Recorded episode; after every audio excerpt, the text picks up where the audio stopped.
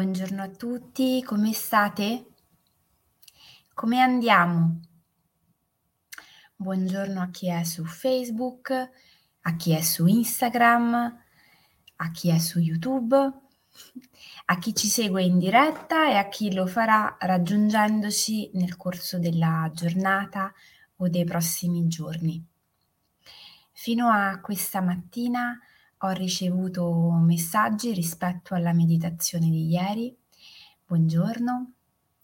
A persone che hanno seguito indifferita la meditazione dedicata al solstizio d'inverno.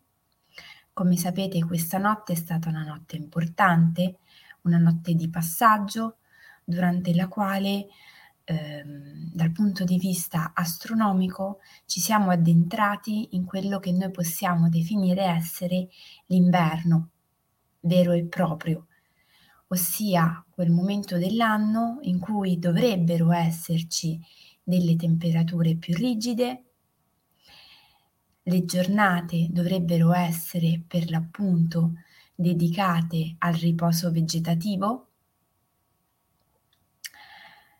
e soprattutto dovremmo aspettarci, buongiorno, che arrivi il freddo, la neve, condizioni meteorologiche idonee a questo riposo e soprattutto all'accumulare di ehm, risorse idriche preziosissime per i periodi estivi. Le temperature rigide, la neve, sono anche fondamentali perché uccidono i microorganismi e garantiscono una sorta di sterilizzazione naturale dell'ambiente. Poi accade un'altra cosa col solstizio d'inverno, che la notte che abbiamo appena attraversato è quella più lunga, ma poi paradossalmente nel bel mezzo dell'inverno, ogni giorno che passa, buongiorno, ci avvicina sempre di più alla primavera, alla fioritura. E questo ci fa riflettere sull'importanza del coltivare i nostri semi che hanno bisogno di buio, di riposo, di essere sottoterra per un periodo prima di iniziare a germogliare. Tutto può essere letto così com'è o può essere letto in un modo diverso, su un piano simbolico.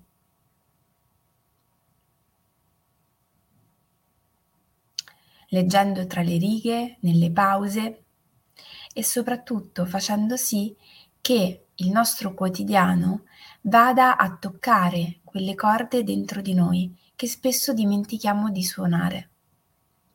In questo il giovedì mattina ci aiuta tantissimo è il momento dedicato per l'appunto all'utilizzo del racconto, del mito, delle leggende, delle storie, per evocare immagini, emozioni e sviluppare strategie alternative, dinamiche alternative al nostro normale vivere.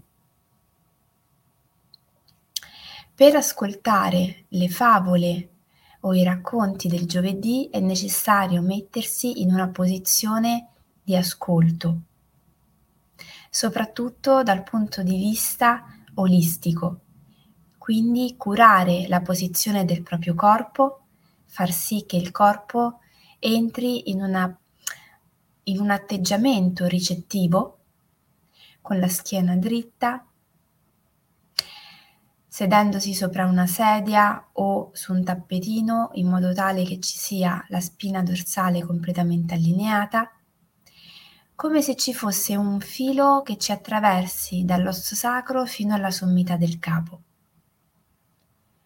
Le spalle è necessario che siano rilassate, le mani appoggiate sulle cosce morbide, coi palmi rivolti verso l'alto e la nostra attenzione piano piano vada a concentrarsi sul nostro respiro.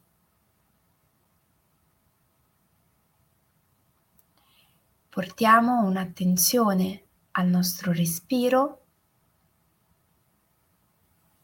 a come l'aria entra ed esce attraverso le nostre narici, va a nutrire il nostro corpo, le nostre cellule, lasciando che poi fuoriesca tutto il resto, tutto ciò di cui non abbiamo più bisogno.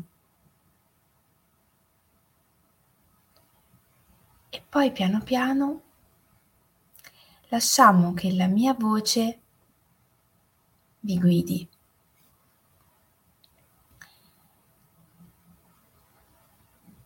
C'era una volta, in un luogo tanto lontano da qui, un uomo che camminando nel cuore della foresta si imbatté in una tigre. Terrorizzato dall'animale, l'uomo si mise a correre e la tigre dopo di lui. Iniziò così un inseguimento e non sapendo come fuggire dal pericolo, giunto alla fine dell'altopiano, l'uomo si trovò di fronte a un precipizio. Così afferrò con le mani un arbusto di vite selvatica, cresciuto proprio lì sul ciglio, e si lasciò scivolare.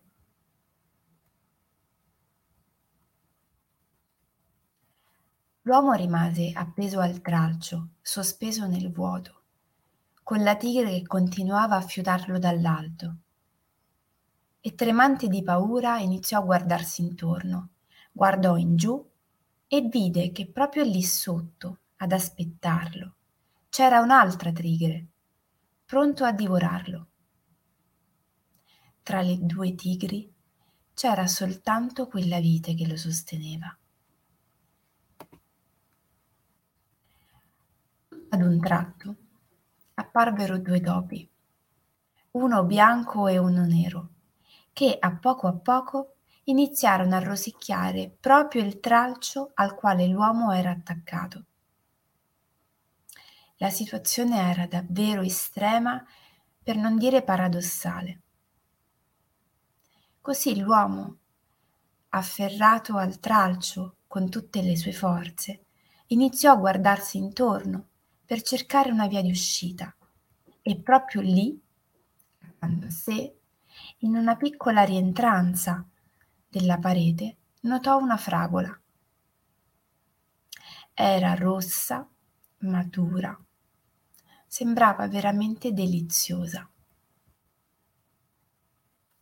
E così, reggendosi con una mano alla vite, con l'altra colse il frutto, lo portò alla bocca e lo assaporò. Era veramente dolce.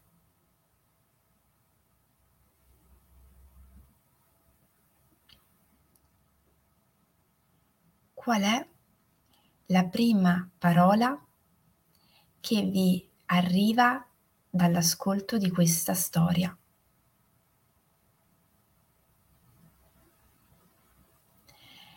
Qual è la prima immagine che vi arriva dopo aver ascoltato questa storia?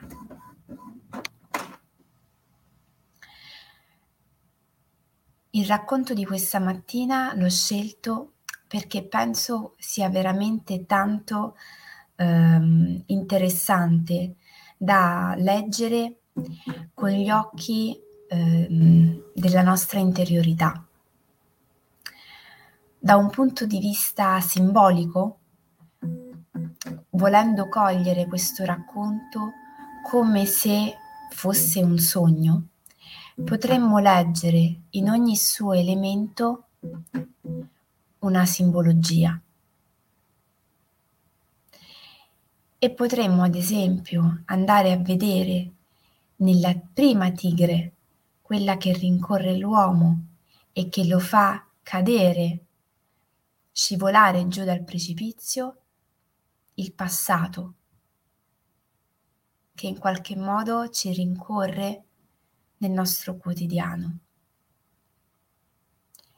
Nella seconda tigre potremmo cogliere il futuro, quello che ci aspetta e al quale noi spesso diamo dei connotati mm, negativi.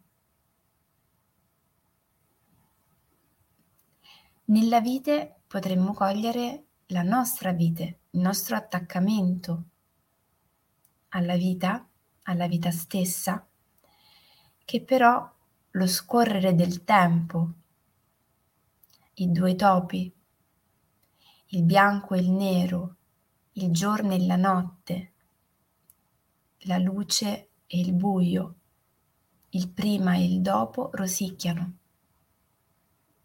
dandoci in un certo qual modo l'idea che non abbiamo un tempo eterno, ma breve, e che è necessario cogliere l'attimo. Cogliere l'attimo è ciò che accade quando l'uomo nota la fragola e decide, nonostante la situazione, di volerla cogliere e di volerla assaporare. Non è importante sapere come va a finire la storia, ma la modalità con la quale l'uomo sceglie di affrontare quella situazione e di non lasciarsi scappare l'opportunità di cogliere e gustare quella fragola. Opportunità che spesso noi lasciamo andare perché tante volte nelle situazioni più difficili pensiamo che possiamo aspettare per goderci le cose belle, che magari non è il momento, che magari è poco rispettoso, non è il caso, lo facciamo dopo, domani, non appena passerà questo attimo, questa settimana, e così passa il tempo. E così passano i momenti, ci sfuggono tra le dita le occasioni. Non è tanto l'oggettività della situazione difficile che l'uomo vive, ma la percezione che l'uomo ha della situazione. Così come deve essere per noi importante l'idea che a prescindere dalla percezione che noi abbiamo delle, dalle situazioni che stiamo vivendo, fondamentale deve essere per noi il saper cogliere l'attimo, l'opportunità, le cose che ci nutrono, perché quelle sono fondamentali, danno spessore, danno gusto, danno dolcezza al nostro presente, al nostro attimo presente. Perché fin quando noi continuiamo a pensare che il benessere sia qualcosa di straordinario, di lungo e duraturo, come se fosse una condizione che ci eh, preservi da qualunque altro tipo di disagio, sofferenza, difficoltà, allora non lo incontreremo mai. Fondamentale è ridimensionare quella che potremmo definire essere un'aspettativa e portare l'attenzione sui tanti piccoli momenti di gioia, di nutrimento, di felicità, di benessere che noi possiamo assaporare, mentre siamo impegnati ad affrontare il resto. Perché il nostro passato e il nostro futuro ci saranno sempre. Siamo noi che dobbiamo imparare a dare più spazio e maggiore importanza al presente, al qui ed ora di cui tanto parliamo.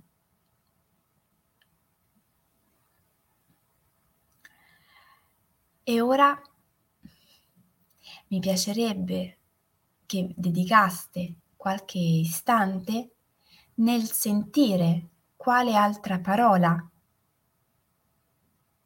vi arriva dopo aver riflettuto su questo racconto da un'altra prospettiva. è la stessa parola che avete avvertito subito dopo la storia o è un'altra? Le emozioni che avete provato nell'ascoltare il racconto sono le stesse di questo momento o nel frattempo si sono trasformate?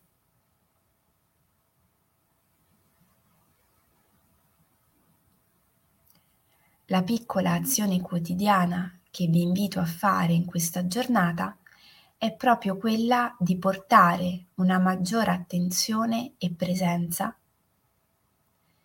al vostro qui ed ora, come se foste l'uomo che in una situazione difficile, estrema e paradossale va alla ricerca della sua fragola.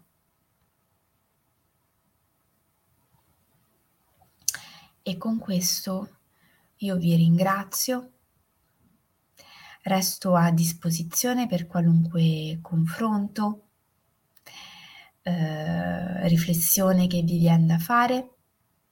Vi aspetto come al solito domani mattina alle 7 per l'ultima diretta prima della vigilia di Natale.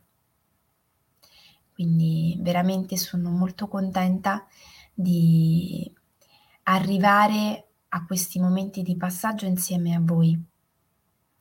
Quindi tanta buona energia per ogni giorno che ci separa da questo passaggio, ma anche dal nuovo anno.